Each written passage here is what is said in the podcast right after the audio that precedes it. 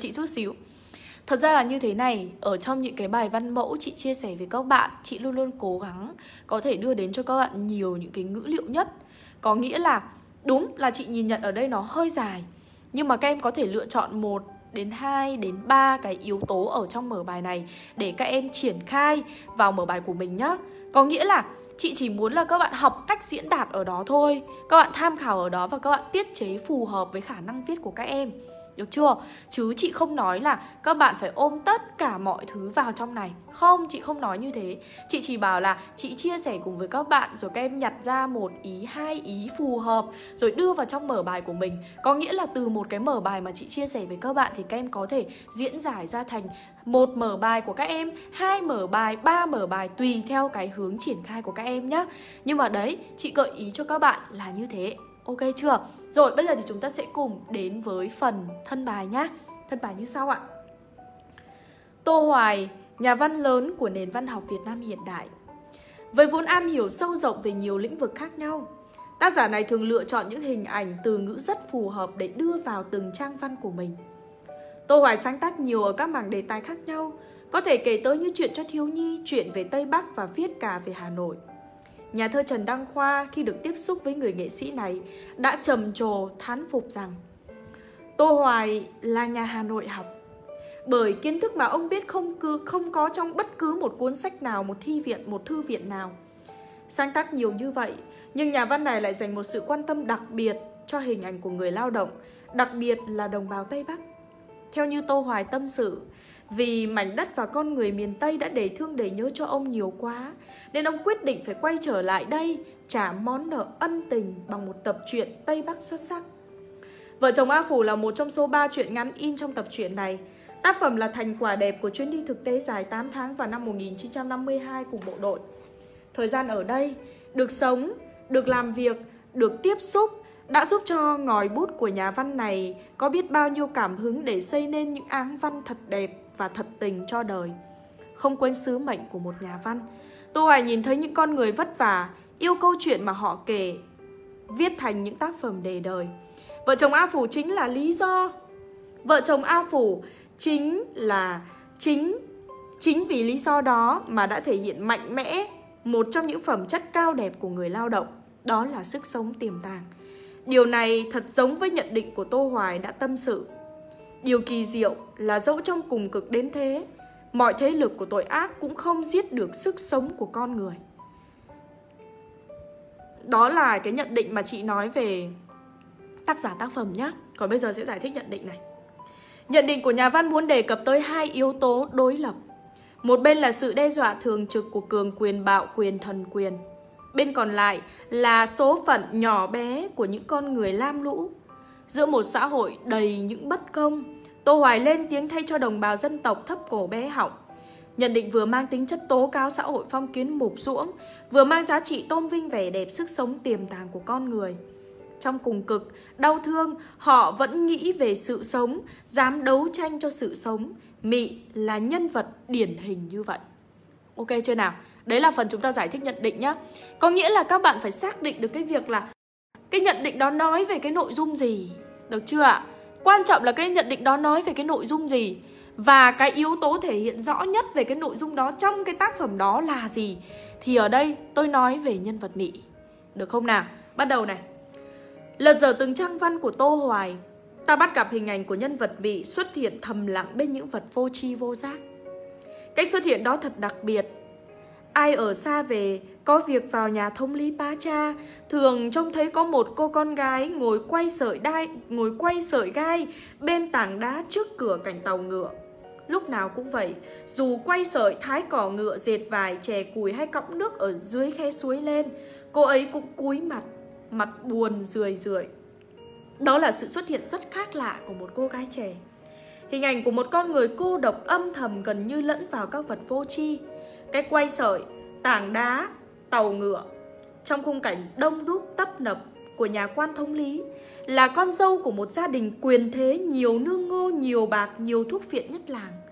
Vậy thì tại sao lúc nào cô ấy cũng buồn? Tác giả đã tạo ra tình huống có vấn đề để dẫn dắt người đọc cùng tìm hiểu và tò mò hơn về số phận của cô gái này. Mị là một cô gái có nhiều thiệt thòi, nhưng trong sự thiệt thòi đó không khiến cho cô đánh mất những ước mơ của mình. Là con gái trong một gia đình nghèo ở vùng núi cao Tây Bắc, mồ côi mẹ từ nhỏ, lớn lên trong vòng tay che chở của cha. Khi lớn lên, Mị đã trở thành một thiếu nữ Tây Bắc xinh đẹp, một bông hoa của núi rừng, đã làm siêu lòng của biết bao nhiêu những chàng trai Tây Bắc.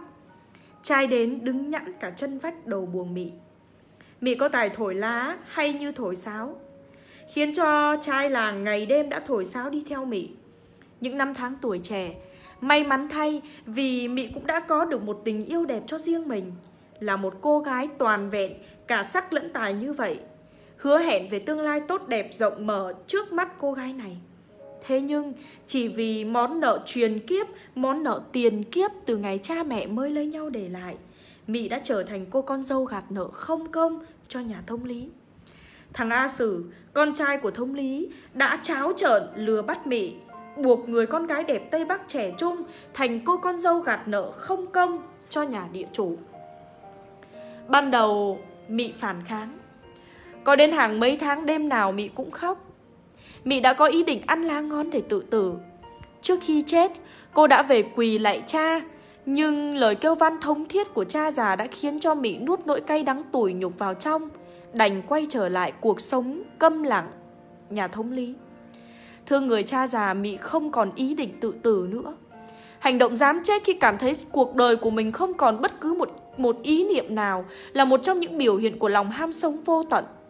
Thế nhưng Mị lại không thể can đảm để làm điều mà mình muốn làm. Người cha trước mặt của Mị khiến cô biết rằng mình chưa thể buông bỏ mọi chuyện, bởi vì mình chưa làm tròn chữ hiếu. Mị đã quay lại, chấp nhận cuộc sống làm thân trâu ngựa. Hành động dám sống, ngay cả khi cuộc đời của mình chẳng còn bất cứ một, một ý nghĩa nào nữa, đã khiến cho chúng ta càng hiểu thêm về sức sống tiềm tàng của nhân vật này. Sự sống có lẽ được nảy mầm từ đây. Quãng đời của Mị sống với A Sử là những ngày vất vả và đau khổ. Cuộc sống của cô ngày cuộc sống cuộc sống của cô ngày qua ngày, Mị đã trở thành nô lệ, bị chiếm đoạt sức lao động và cuộc đời. Mị như một công cụ lao động quần quật cho nhà Thông Lý ba cha. Cuộc đời của Mị gắn với các sự vật vô tri. Vì thế mà ngày càng ngày ngày Mị càng ít nói.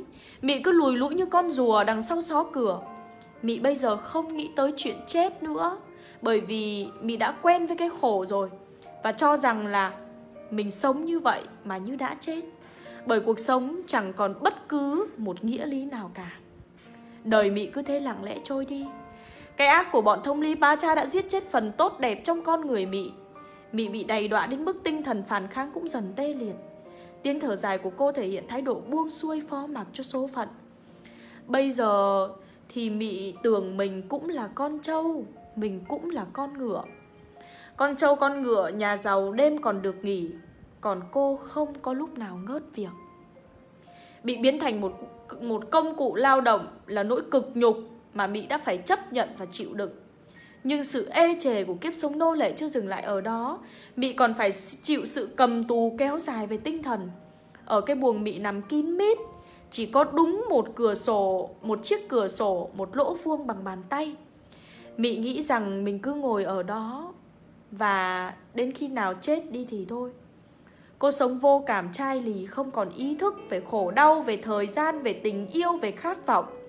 Đã bao năm rồi, Mị không biết tới mùa xuân là gì. Mị không đi chơi Tết. Đó là cuộc sống chết đi về tinh thần, sống như một cái xác không hồn ở chốn địa ngục trần gian, ở trong một ngôi mộ nổi. Mị cứ sống như thế, nhìn ra ngoài, qua ô cửa sổ thì chỉ thấy trăng trắng, không biết là sương hay là nắng.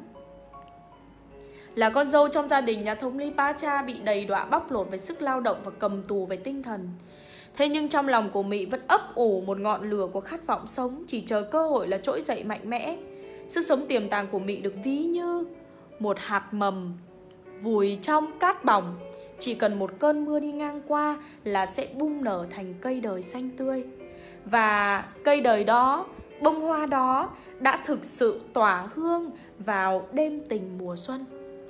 Sự hồi sinh của nhân vật Mị được tác giả miêu tả sâu sắc và tinh tế. Những yếu tố bên ngoài tác động vào tâm lý nhân vật cũng như khung cảnh mùa xuân, tiếng sáo gọi bạn tình và men rượu đã thức tỉnh tất cả cảm xúc của Mỹ. Căm ghét sự bất công tàn bạo, khao khát một cuộc sống tự do và hạnh phúc. Mùa xuân năm ấy đến với Hồng Ngài, một mùa xuân hiện ra với màu sắc âm thanh, tiếng sáo và tiếng kèn. Không khí nồng nàn vui tươi của mùa xuân như được tăng thêm bởi bữa rượu ngày Tết ở nhà thông ly Ba Cha với tiếng chuông đánh ầm ĩ. Năm nay, nghe được tiếng lòng của những người ham sống, nên có lẽ đất trời, nên có lẽ đất trời đã có những biến chuyển khác thường. Mùa xuân đến sớm, gió rét dữ dội, khung cảnh trước mặt vừa sôi động vừa bình yên. Mị cảm nhận được mùa xuân đang về, nhưng những cảm nhận ấy còn mơ hồ lắm. Mị nghe thấy tiếng sáo xa xa, những đêm tình mùa xuân đã tới. Đột nhiên, tiếng sáo khiến cho Mị nhầm thầm theo lời bài hát của người đang thổi. Thế là sau bao nhiêu năm câm lặng, Mị đã cất lên những lời thì thầm mùa xuân đầu tiên. Ngày xuân, ngày xuân, ngày Tết, Mị cũng uống rượu. Mị lén lấy hũ rượu, cứ uống ực từng bát. Mị đang sống trong một trạng thái khác thường. Men rượu làm cho Mị lâng lâng đi vào cơn say. Nhưng trong tâm hồn của cô thì từ lúc thức tỉnh Thì từ từ thức tỉnh cái cách uống rượu ực từng bát đã khiến ta nghĩ như thể Mị đang cố uống cạn những cay đắng uất hận của phần đời đã qua. Hơi men của rượu đã đưa tâm hồn Mị đi theo tiếng sáo. Nó khiến cô nhớ lại những kỷ niệm của thời con gái. Người ta thường uống rượu để say, nhưng Mị lại uống rượu để nhớ. Nhớ lại quá khứ của Mị đã thoát ra khỏi tình trạng sống mà như đã chết. Mị thấy phơi phới trở lại, trong lòng vui sướng như đêm Tết ngày trước. Mị nhận ra mình còn trẻ lắm và cô muốn đi chơi. Sức sống bấy lâu bị đè nén, giờ đây trỗi dậy mạnh mẽ không gì ngăn nổi. Xuất hiện trong tâm trí Mị đầu tiên là một ý nghĩ lạ lùng mà rất chân thật. Nếu có năm lá ngon trong tay lúc này, Mị sẽ ăn cho chết ngay, chứ không buồn nhớ lại nữa. Nghịch lý trên cho thấy niềm khao khát được sống đang khơi lên. Nó sẽ trở thành một mãnh lực xung đột gay gắt với trạng thái vô nghĩa của thực tại. Mị đã thức tỉnh được trong chính thực tại của mình. Đó là biểu hiện của lòng khao khát sống mãnh liệt. Trong khi đó, tiếng sáo gọi bạn tình cứ thôi thúc mời gọi. Tiếng sáo là biểu hiện về khát vọng của tình yêu. Tiếng sáo được miêu tả song hành trong diễn biến tâm trạng của Mị. Nó chính là ngọn gió thổi bùng lên đốm lửa vẫn còn đang cháy âm ỉ trong lòng cô gái khao khát tình yêu. Tiếng sáo đầy ám ảnh đã nhập vào thế giới tâm hồn Mị. Giờ đây, tâm hồn Mị đang rập rờn tiếng sáo. Sức sống trỗi dậy trong tâm hồn Mị như những đợt sóng ào ạt. Hành động của Mị vào phòng lấy mỡ thắp nến cho, sẽ, cho sáng nhà, nghĩa là Mị đang soi sáng tâm hồn của mình để tìm lối thoát. Con người đích thực trong Mị đã sống lại, hòa lẫn với con người thực tại khiến cho tâm hồn của cô chập chờn bất định. Dường như không đếm xỉa gì đến những xiềng xích tàn bạo của nhà thống lý Ba Cha, Mị bây giờ hành động như một con người tự do theo suy nghĩ cảm xúc của chính mình. Cô quấn lại tóc, rút cái váy hoa trên vách, sửa soạn, đi chơi Tết. Giữa lúc khát vọng sống của Mị đang trỗi dậy mãnh liệt nhất thì đúng là thì đó cũng là lúc mà bị vùi dập phũ phàng nhất. A Sử đi chơi về, thấy Mị có ý định chơi xuân liền đánh Mị, trói đứng Mị vào cột nhà khiến cô không thể cúi nghiêng đầu được. Sau đó thổi tắt ngọn đèn và đóng sầm cửa lại. Thằng A Sử nó muốn dìm Mị vào trong bóng tối, muốn dập tắt mong muốn hồi sinh của Mị. Thế nhưng A Sử không biết rằng hắn chỉ trói được thể xác của Mị nhưng không trói được tâm hồn của cô. Mị vẫn đi theo tiếng sáo, những cuộc chơi, những đám chơi. Tâm hồn của Mị vẫn đi theo những tiếng sáo và quên hết nỗi đau về thể xác. Đến khi cô muốn vùng bước đi thì mới biết mình đang bị trói, tay chân đau nhức. Mị thổn thức nghĩ mình không bằng con ngựa. Nhưng vào đêm khuya, cô lại, cô lại quên ngay hiện tại và bồi hồi sống lại trong tiếng sáo. Mị lúc mê lúc tỉnh, những ký ức tươi đẹp, những đau đớn của hiện tại. Mị khóc mà nước mắt chẳng thể nào lau đi. Cứ thế đến hết đêm cho đến khi trời tang tảng sáng, đến lúc trời sáng, lúc nào cũng không biết. Mị bàng hoàng tỉnh và thấy im ắng, không biết có chuyện gì xảy ra nữa. Mị chợt nhớ lại câu chuyện mà người ta kể ở nhà thống lý Ba Cha. Ngày xưa có một người phụ nữ cũng chết vì bị chồng trói ở trong nhà ba ngày. Nghĩ thế, Mị sợ lắm. Mị còn cựa quậy thử xem mình có sống hay đã chết. Đây là một trong những chi tiết thể hiện lòng ham sống mãnh liệt của người con gái này, dù trong cảnh đói khổ, lay lắt và nhục nhã. Tô Hoài đã đặt sự hồi sinh của Mỹ bên cạnh tình huống đầy bi kịch. Khát vọng sống của mãnh liệt, khát vọng sống mãnh liệt và hiện thực phũ phàng, nhưng sức sống của Mỹ lại ngày càng dữ dội hơn. Nhà văn muốn khẳng định con người có sức sống tiềm tàng mãnh liệt dù cho bị đày đọa dẫm đạp như thế nào. Thế rồi sau đêm mùa xuân, Mỹ thậm chí còn câm lặng hơn trước, quay trở lại với cuộc sống đọa đầy của mình và chấp nhận nó như một điều bình thường. Chuyện sẽ không có gì khác đi nếu như đêm mùa đông đó không xảy ra. Quả thực, nói như nhà văn Tô Hoài, dẫu cho có đau đớn nhục nhã thế nào, sức sống tiềm tàng của Mỹ vẫn luôn âm thầm trôi chảy, chỉ đợi cơ hội là bùng lên thành đám cháy lớn, tự giải phóng cho chính mình. Mùa đông trên núi cao dài và lạnh lắm. Mỹ chỉ có bếp lửa là người bạn duy nhất của mình. Mỹ có thói quen sưởi lửa hàng đêm, dù rất nhiều lần thằng A Sử nó về nhìn thấy Mỹ sưởi lửa nó đã đạp Mỹ ngã rụi xuống đất. Nhưng Mỹ không bỏ được. Bếp lửa đối với người con gái này không chỉ là công cụ sưởi ấm, mà còn quan trọng hơn là người bạn sưởi ấm tâm hồn của Mỹ trong những năm tháng đầy chai sạn này. Đêm hôm đó, cũng nhờ bếp lửa, Mỹ nhìn thấy giọt nước mắt của A Phủ, chàng trai gạt nợ cho nhà thống lý. Có thể ngày mai, ngày kia sẽ chết.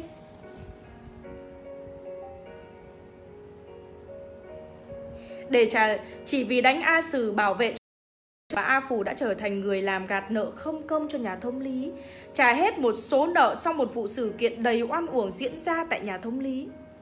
Từ khi đi ở trừ nợ cho nhà thống lý Pá Cha, A Phủ làm việc phăng phăng, việc gì cũng làm tốt cả. Nhưng sơ ý vì mải mê bẫy nhím nên Hổ đã bắt mất một con bò.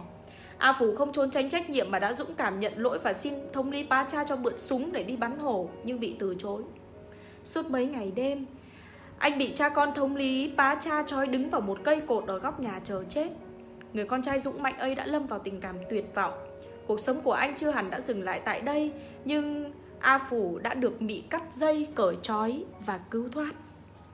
Ban đầu chứng kiến cảnh A Phủ bị trói, Mỹ thì vẫn hoàn toàn vô cảm, thản nhiên ngồi thổi lửa hơ tay. Bởi ở nhà thống lý, việc người bị trói cho đến chết là chuyện xảy ra hàng ngày. Cộng thêm với việc bản thân Mỹ trong hoàn cảnh lúc bấy giờ đã vô cảm, Mỹ khổ quá nên không thể nào thấu nỗi khổ của người khác được. Nhưng vào một đêm, Mỹ tỉnh dậy sưởi lửa, cô nhìn thấy một dòng nước mắt chảy trên má A Phủ đen và xám lại. Đó là khoảnh khắc cô nhớ lại đêm tình mùa xuân của mình, khi cô cũng bị trói đứng, nước mắt lăn dài, lăn xuống mà không thể nào lau đi. Từ thương mình tới thương người, Mỹ cảm thấy thương A Phủ, cảm nhận được sự tàn ác của gia đình nhà thống lý Pá Cha. Trời ơi, nó bắt trói đứng người ta đến chết, chúng nó thật độc ác, người kia việc gì mà phải chết thế. Mỹ nhớ lại đời mình, lại tưởng tượng ra cảnh A Phủ tự trốn thoát. Nghĩ thế, Mỹ cũng không thấy sợ. Lòng thương người đã cho cô dũng cảm để cắt dây trói cho A Phủ. Ban đầu, cô đã sợ rằng là mình sẽ phải đứng thế vào chỗ đó, và Mỹ lặng đứng trong bóng tối. Nhưng sức sống tiềm tàng mãnh liệt đã khiến cô có đủ dũng cảm để chạy theo A Phủ, trốn khỏi hồng ngài đến phiền xa và giác ngộ cách mạng. Hành động của Mỹ là hành động tự phát. Cô cởi trói cho A, cô cắt dây trói cho A Phủ cũng chính là giải thoát cho cuộc đời của mình. Đó là quy luật tất yếu của việc tức nước vỡ bờ.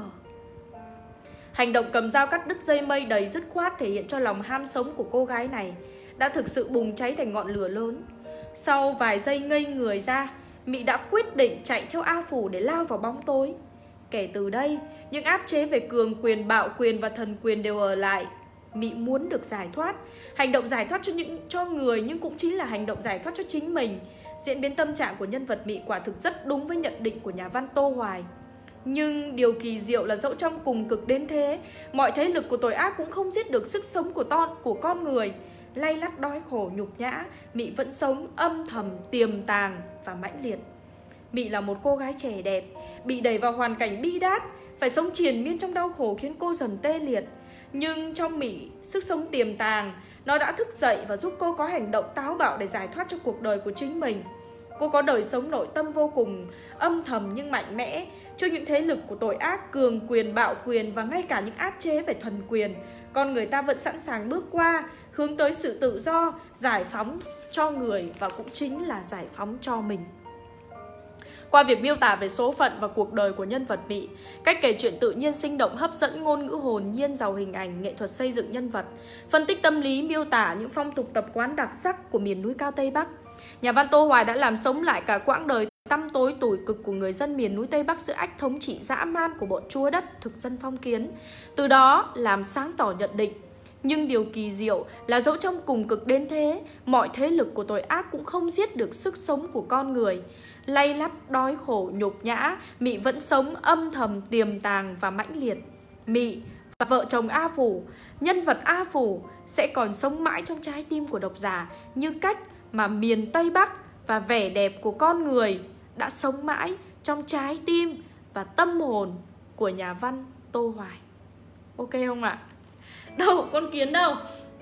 Các bạn ơi, thế à? Đâu, chú kiến nhỏ đâu? Chị không nhìn thấy. Chị chỉ đang tập trung đọc cái bài văn mẫu này cho các bạn tham khảo thôi. Chị không chú ý thấy chú kiến. Mấy cái đứa này cứ để ý linh tinh. Ok chưa? Các bạn ơi, đó là một cái bài văn mà chị nghĩ là các bạn có thể học hỏi được rất là nhiều thứ, được không ạ? À? Đây là bài viết của bạn Minh Hồng, là học sinh lớp văn chị Hiên, được không ạ? À? Đây là bài viết của bạn Minh Hồng. À, đây là cái bài viết được trích ra từ tuyển tập bốn mươi bài văn mẫu trọng tâm và các bạn có thể tham khảo. Được không? Được không? Ok chưa? Rồi, các bạn thấy bài này như thế nào ạ? Ok. À, ngày hôm nay thì có lẽ là chị sẽ dừng tại đây thôi. Chị muốn là phân tích nhiều hơn, nhưng mà bây giờ thì chị lại có việc chút xíu, thế nên là chị sẽ dừng tại đây. à, Chị sẽ cho các bạn nghe thêm một cái bài hát nữa, một đoạn nho nhỏ rồi chúng ta sẽ cùng uh, chia tay nhau nha. Ok không? Nó nhây lắm mà. Thần nào các bạn lại cứ bảo là Mị biến thành chú kiến hả chị đây, đúng không? Mị biến thành chú kiến hả chị? Rồi, chị nói là các bạn hãy tham khảo để có thể uh, viết được nhiều những cái bài văn hay hơn nhá. Ok không? Việc quan trọng nhất là các bạn sẽ viết được những cái bài văn hay hơn. Đó là mong muốn của chị, được không nào?